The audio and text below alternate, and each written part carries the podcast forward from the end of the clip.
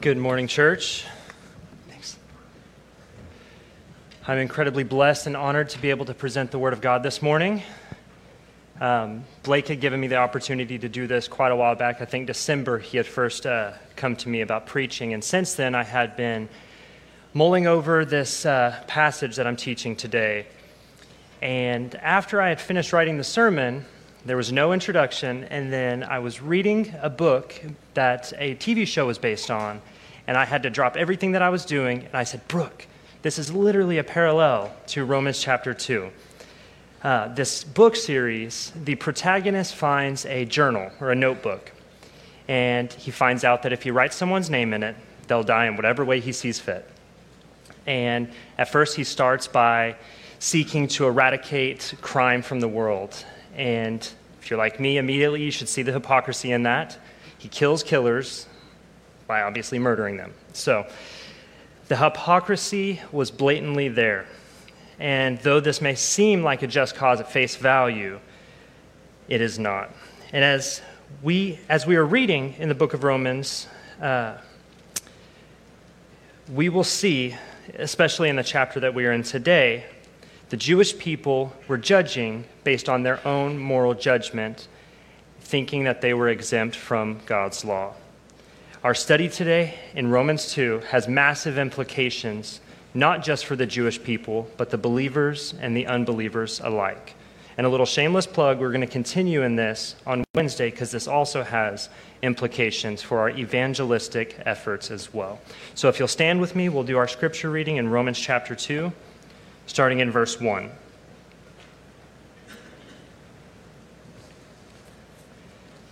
Therefore, you have no excuse, O man, every one of you who judges.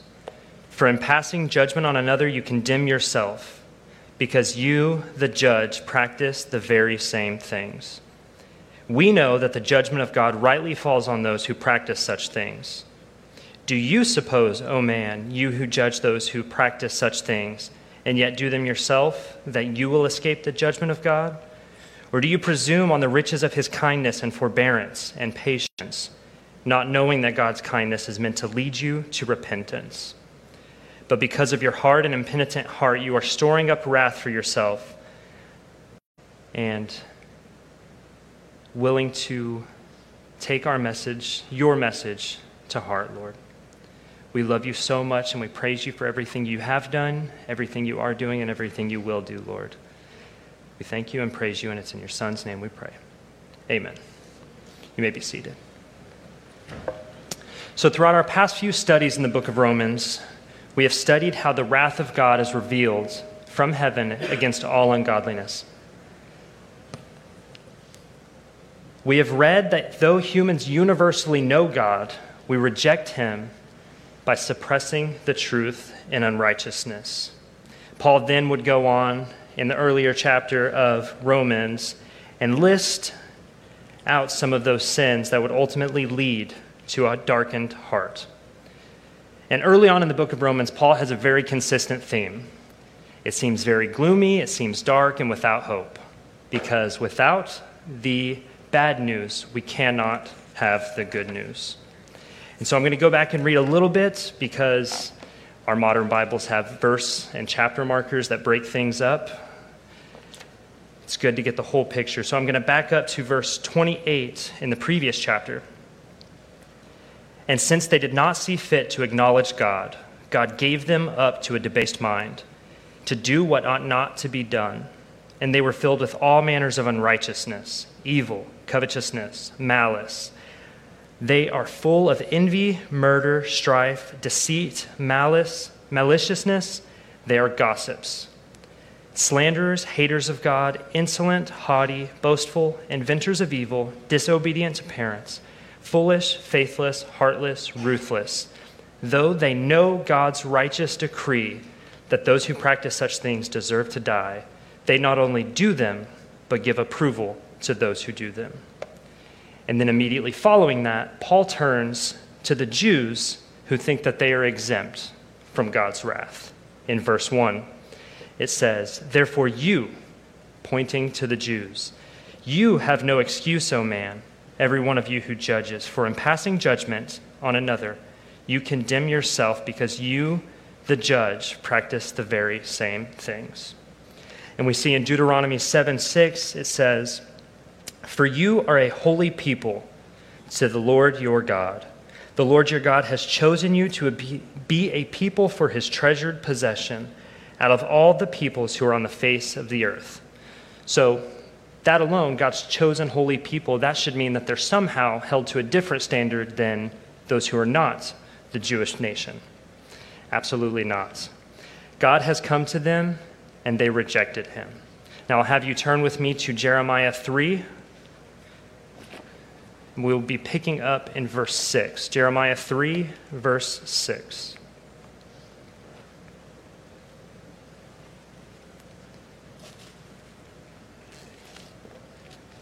Jeremiah 3, verse 6 picks up by saying, The Lord said to me in the days of King Josiah, Have you seen what she did, the faithless one Israel? How she went up on every high hill and under every green tree, and there she played the whore. And I thought, after she had done all this, she would return to me. But she did not return, and her treacherous sister Judah saw it. She saw that the Lord said to me, The faithless Israel has shown herself more righteous than treacherous Judah. Go and proclaim these words towards the north and say, Return, faithless Israel, declares the Lord.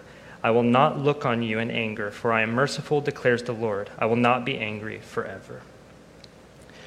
God gave the Jews the covenants, the laws, the patriarchs, and he eventually gave them the promise of the Messiah and how he would come to them through the lineage of King David.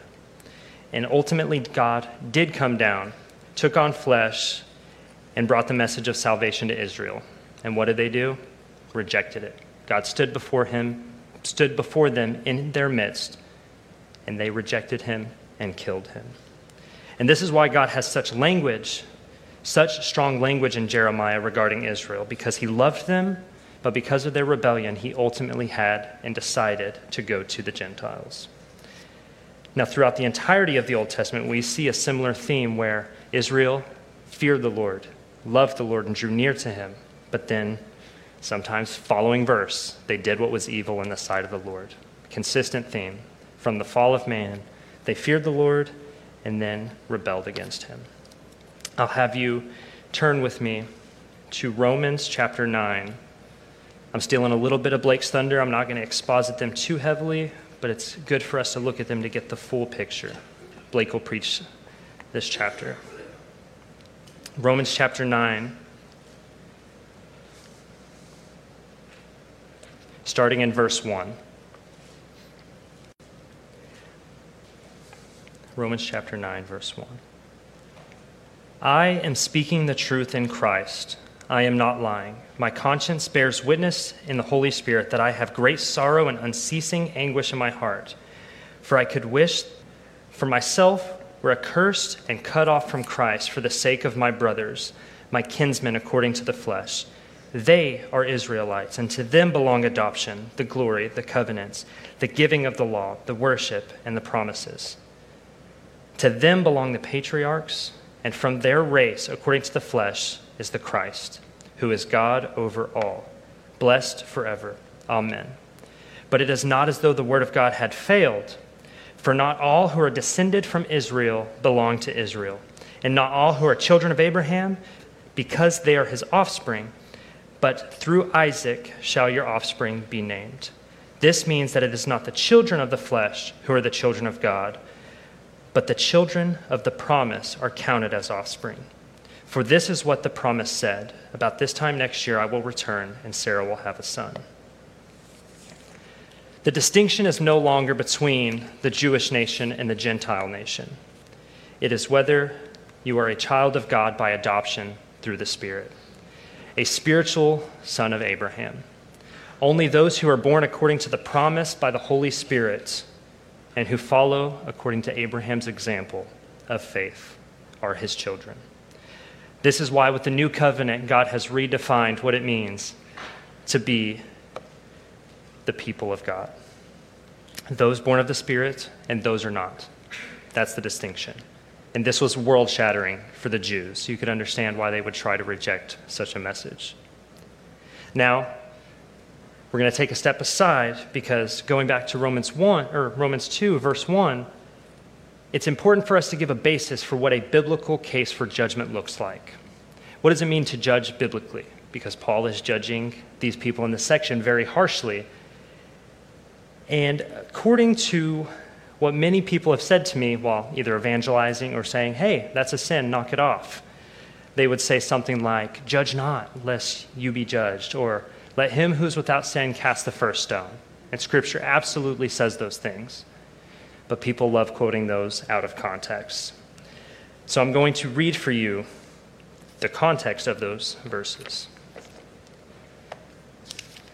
If you would like, you can turn there with me, but it is Matthew 7. He says, Judge not that you be not judged. For with the judgment that you pronounce, you will be judged and with the measure that you use it will be measured to you. Why do you see the speck in your brother's eye, but do not notice the log in your own? Or how can you say to your brother, Let me take the speck out of your eye, while there is a log in your own? You hypocrite. First, take the log out of your own eye, and then you will see clearly to take the speck out of your brother's.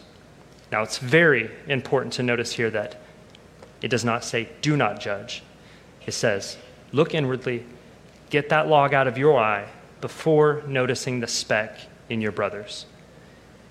Verse 5 specifically tells us to judge. Help get that speck out of your brother's eye. Jesus' point was not to call out sin in someone else's life while you have unrepentant and habitual sin yourself.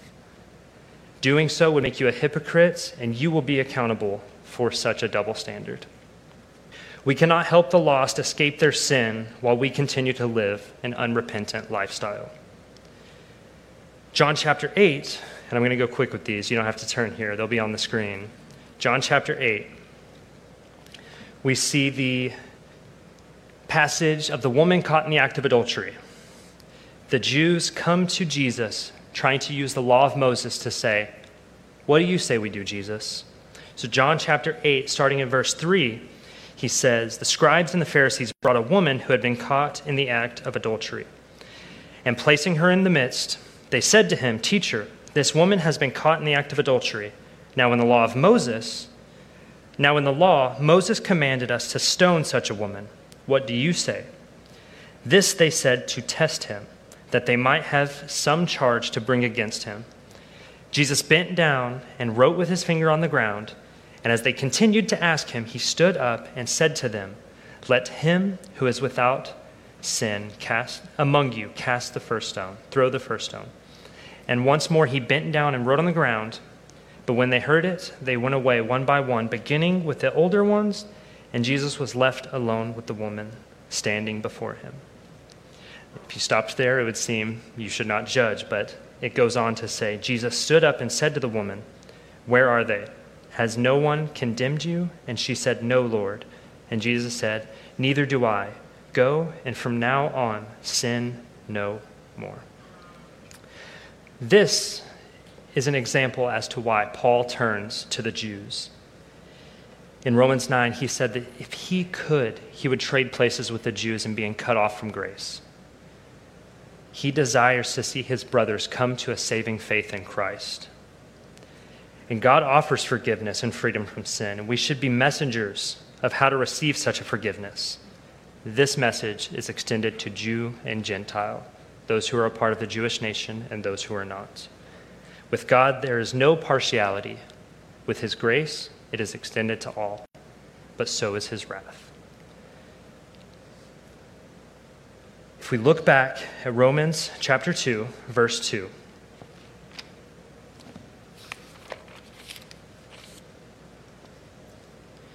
it says, We know that the judgment of God rightly falls on those who practice such things. This audience, as they were pointing out the sin in others, were committing the same sins that they thought the law of God would not apply to them. They thought, I'm not a murderer, I'm fine. Well, the scriptures say that if you're angry with your brother or have hated your brother, you are guilty of the same sins. That's such a huge thing. I've been angry so many times. We're all guilty of murdering someone at one point or another. We have all fallen under that umbrella. That, in and of itself, is enough to condemn each and every one of us. And if we look a little bit further ahead in Romans 2 17 through 24, we see some direct examples of how the Jews' self righteousness condemns them. This not only exposes their own hypocrisy, but also shows what consequence blatant disobedience to God is. So, depending on your Bible, it should be just a few lines ahead, maybe a page. But starting in verse 17, it says, But if you call yourself a Jew and rely on the law and boast in God, and know his will and approve what is excellent, because you are instructed from the law, and if you are sure that you yourself are a guide to the blind, a light to those who are in darkness, an instructor of the foolish, a teacher of children, having in the law the embodiment of the knowledge of truth, knowledge and truth. You then who teach others, do you teach yourself? While you preach against stealing, do you steal? You who say that one must not commit adultery, do you commit adultery? You who abhor idols, do you rob temples? You who boast in the law, dishonor God by breaking the law. For it is written, The name of God is blasphemed among the Gentiles because of you. The Jews would say that God's judgment absolutely falls on those who practice such sins. And each and every one of us do as well. We all have a sense of justice. We know that crimes deserve punishment. So, deep down, each and every one of us know and hope for a judgment you would be hard pressed to find a single person who would say the atrocities of Hitler do not demand punishment. We all know deep down that we stand guilty before a holy God. Unfortunately, Paul's audience thinks that they are exempt somehow. But Paul hammers the point home using a reference from the Hebrew Scriptures, Isaiah 52 5, telling them that God is blasphemed because of you. They were meant to be set apart, they were meant to be a holy nation. And God is blasphemed because of them. Because if this is what God's chosen holy people are like, who would want to serve such a God?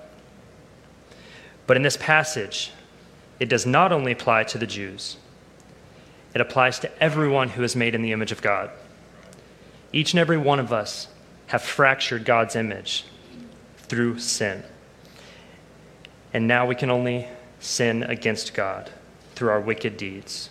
We were created to dwell with God and bring glory to his name, but continually we sin against him. And without the Spirit dwelling in us, our deeds are wicked continually, and judgment will fall upon us. We, as human beings, fallen, broken human beings, tend to think way, highly of our, way more highly of ourselves than we ought to we tend to see the sins in others while neglecting to acknowledge the sin in us, and that all sin demands judgment. All sin, no matter the size, separates us from God. If you look back at verse 3, he goes on to say and ask a very direct question Do you suppose, O man, you who judge those who practice such things, referring back to the previous passage, the list of sins, do you suppose, you who judge those who practice such things, and yet do them yourself, that you will escape the judgment of God? The key in this passage, this verse, in this section in total, is practice. There is a difference between falling into sin and practicing sin. In the original language, there is an active participation with practicing sin. This is vastly different than falling into sin and feeling conviction for it, because we as believers feel the weight of sin. I can't accidentally tell a little white lie without saying, Oh, I need to go tell so and so that I did not mean that. That was the smallest and whitest of lies, but will separate you from the God who created us. The difference is the unregenerate willfully sin against God and could not care less. Those who presume that they will escape God's wrath are suppressing the truth and unrighteousness, and in doing so, they deceive themselves into thinking that they will flee from God's judgment because they view themselves as more righteous. Those this passage is directed towards would say that they're morally upright, they're good people. But if we look at James 2 10 through 13, it says, For whoever keeps the whole law but fails in one point has become guilty of all of it. For he who said, Do not commit adultery, also said, Do not murder. If you do not commit adultery but do murder, you have become a transgressor of the law. So speak and so act as those who are to be judged under the law of liberty. For judgment is without mercy to the one who has shown no mercy. Mercy triumphs over judgment. The one who shows no grace in passing judgment on the sinner ends up bringing himself under the same judgment. Paul's rhetorical question of, Do you suppose that you will escape the wrath of God? Needs no answer because Paul had already answered that in the tr- previous chapter when he says, God's wrath is revealed against all unrighteousness. This includes hypocrisy. Moralism cannot save you, it will only condemn you. The moralist in the passage that we're studying today brought to mind the man spoken of by Jesus in Matthew 7 when he says, Not everyone who says to me, Lord, Lord, will enter the kingdom of heaven but the one who does the will of my Father who is in heaven. And on that day, many will say to me, Lord, Lord, did we not prophesy in your name? Did we not cast out demons in your name and do mighty works in your name? Then I will declare to them, I never knew you. Depart from me, you workers of lawlessness. This passage, if I'm being honest, used to terrify me to none other until I realized that this is not some brother in Christ who one day was walking with the Lord and then the next died and was separated from God because he lost his salvation. This is talking about an impostor who thinks that they can make it to God on their own moral deeds. The good works cannot get you to heaven. Good works also do not cancel out your bad. The unbeliever who has fallen short in one aspect of the law is guilty of it all in the eyes of God the unbeliever's good works do nothing but further condemn him because he does them outside of faith. Paul then goes on to ask another question in verse 4 of Romans 2.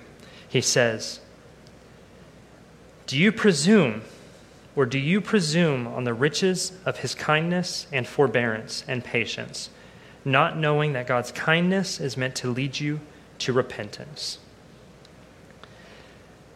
God is restraining himself daily towards the sinner.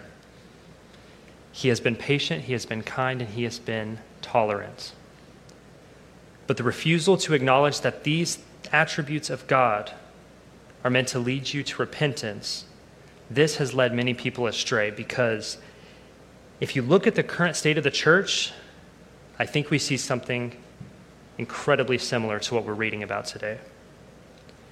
The problem was just as much an issue in the early church as it is today. Too often, pastors teach about the love of God and God's kindness while acknowledging or not acknowledging that God's kindness, patience, love are all meant to lead you to repentance. Too many churches today are preaching a false gospel that only speaks of God's love and not his wrath. I hate to say it, and I hate to burst the bubble, that is not the gospel if I'm being completely honest, and it terrifies me that we run into too many Christians nowadays that do not know how to be saved. They say, Yeah, I'm a Christian. Okay, what's the gospel? Well, God loves us. That is not the gospel. The same kindness that leads us to repentance is reaching out to bring us from spiritual death. God's love and kindness are absolutely a part of the gospel. But we must not forget about faith and repentance. In Romans or Ephesians 2, it says this Ephesians 2 5. Even when we were dead in our trespasses, oh, start back at verse 4. But God, being rich in mercy because of the great love with which he loved us, even when we were dead in our trespasses, made us alive together with Christ. By grace you have been saved. And raised us up with him and seated us with him in the heavenly places with Christ Jesus, so that in the coming ages he might show the immeasurable riches of his grace in kindness towards us in Jesus. For by grace you have been saved through faith, and this is not of your own doing, it is the gift of God. The same kindness that reaches out to bring us from spiritual death is meant to lead us to repentance. We are saved by grace through faith, and repentance accompanies such a faith. Salvation does not come from an altar call, it does not come from repeating a prayer, and it does not come from good works. It comes from repenting and placing our faith in Christ after acknowledging how gracious and patient God has already been with us. Every day we wake up, we open our eyes by the grace of God. This alone is enough to bring us to repentance. God has been kind and patient with humanity. He holds back his hand from pouring out his wrath on us the second we sin. His patience, however, has been blatantly taken advantage of by those who think of God as only being kind and only being love. But they must also acknowledge that God is wrath and justice. The gospel is a call to repent of your sins and place your faith in Jesus. And repentance is not a suggestion, it's a commandment. God has been so patient with his creation, and we see this in Peter's second epistle when he says, The Lord is not slow to fulfill his promises, some count slowness, but is patient towards you, not wishing that any should perish, but that all should reach repentance. But the day of the Lord is coming like a thief, when, and the, then the heavens will pass away with a roar, and the heavenly bodies will be burned up and dissolved, and every earth and the earth and the works that are done on it will be exposed. And now we come to the last verse in our study today. Back in Romans 2, verse 5 says, But because of your hard and impenitent heart, you are storing up wrath for yourself. On the day of wrath, when God's judgment, God's righteous judgment will be revealed.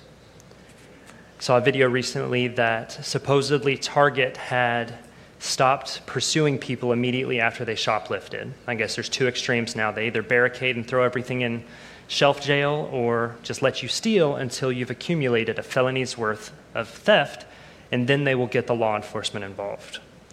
Whether this is true or not, uh, there's an article on the internet, so it may have been false.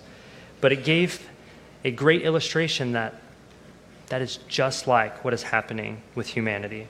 There's a record being kept in heaven of humanity's sins, and it is vastly greater and more damning than we could ever imagine. God is keeping track of every sin committed against him, and men should be terrified of this.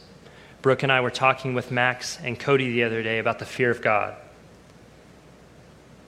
And I've been thinking, I cannot remember before that conversation the last time I talked about that. The fear of the Lord is too often neglected, and we need to be getting back to understanding that it is a terrifying thing to fall into the hands of an angry God. Jonathan Edwards, in his sermon titled Sinners in the Hands of an Angry God, said, Almost every natural man that hears of hell flatters himself that he should escape it. He depends upon himself for his own security he flatters himself in what he has done, what he is now doing, and what he intends to do. The unrepentant man thinks that he is morally good and that this goodness can allow him to escape, God's wrath.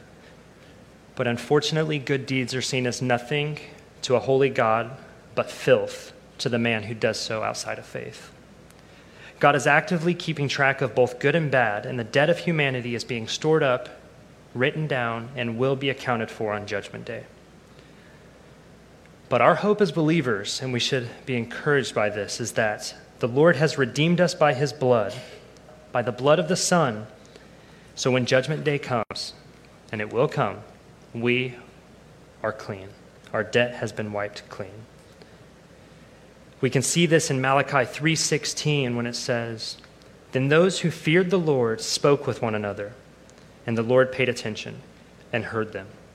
And a book of remembrance was written down before him of those who had feared the Lord and esteemed his name. They shall be mine, says the Lord of hosts. In the day when I make up my treasured possession, I will spare them as a man spares his son who serves him.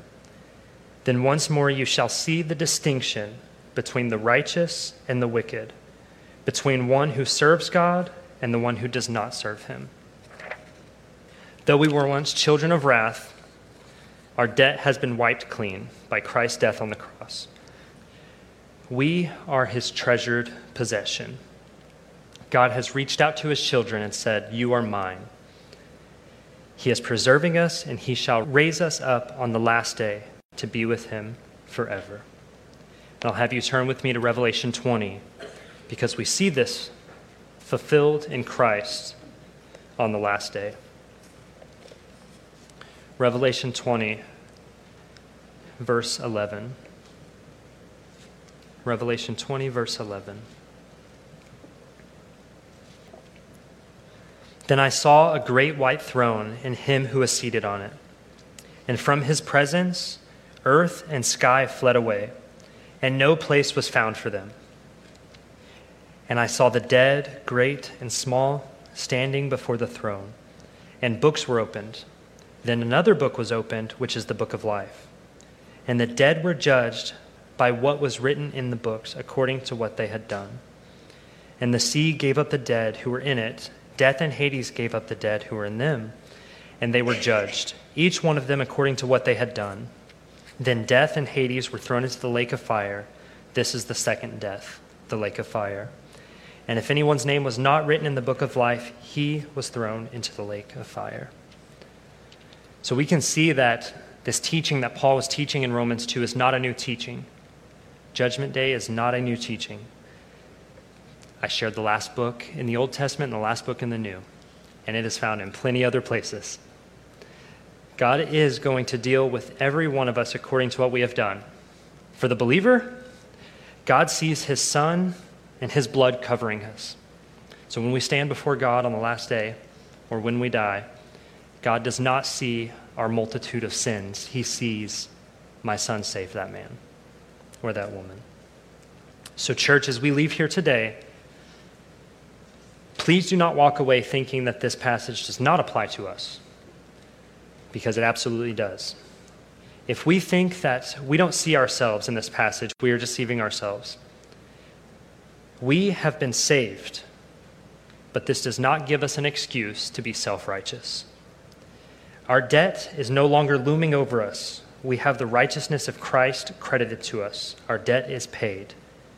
So when we find ourselves being self righteous and noticing the sins in others before noticing the sins in ourselves, we need to repent. We need to get repenting. When we see the unrighteousness in others, we should be willing to call it out, but do so in love and grace, desiring that those who you are talking to would come to a saving faith in Christ. Our righteousness is not our own. We have no room to boast, but in Christ alone. When we find ourselves drifting into self righteousness, how do we flee? Biblical community. The church as a whole, universally, not just our church, needs to start doing a better job about handling sins publicly. We need to start confessing our sins with one another. That way, we can hold each other accountable and help each other flee from darkness and back into light. And not only do we need to be willing to bring struggles to our brothers, but we need to be willing for our brothers to bring their sins to us and bring our sins up to us. James 5:16 says, "Therefore confess your sins to one another and pray for one another, that you may be healed. The prayer of a righteous person has great power as it is working. Elijah was a man with a nature like ours, and he prayed fervently that it might not rain, and for three years and six months it did not rain on the earth. Then he prayed again, and the heavens gave rain. The earth bore its fruits. My brothers, if anyone among you wanders from the truth, and someone brings him back, let him know that whoever brings back a sinner from his wandering will save his soul from death and will cover a multitude of sins. Now, for the person who may be a Christian in name only, if you've walked with a mask on of being a Christian, but on the inside there is no change, this passage is for you. To the unbeliever, if you're here today, this passage is about you. God has been patient. You think that your good works or your good deeds or the good things that you do make you a good person, but without Christ, you have nothing good and nothing to hope for. You have the wrath of God being stored up for you in heaven, and you will be held accountable for what you have said and what you have done. But there is grace. You can repent of your sins today and walk away being forgiven and walk in a newness of life. Mark 1:15 says this. The time is fulfilled and the kingdom of God is at hand. Repent and believe the gospel. Let's pray, church. Father, we just come before you and thank you for this day where we could come and worship you through song and through the word. We just ask that you will be with each and every one of us as we leave this building today, Lord. We leave the church. We just ask that you will continue to grow and shape each and every one of us. Um, if there is any sin that is in us that has been unrepentant, Lord, that you will bring that to the front of our minds, Lord. If there's any hidden sin that we don't think is there, Lord, convict us of it, each and every one of us. We just thank you for sending your Son that through that repentance and faith, we can come to a saving faith in. That you give us freedom from sin, that you offer salvation. So again, we praise you, Lord, for your word. I just thank you for each and every person here, and we ask that you will go with us from here. And it's in your Son's holy, precious name we pray.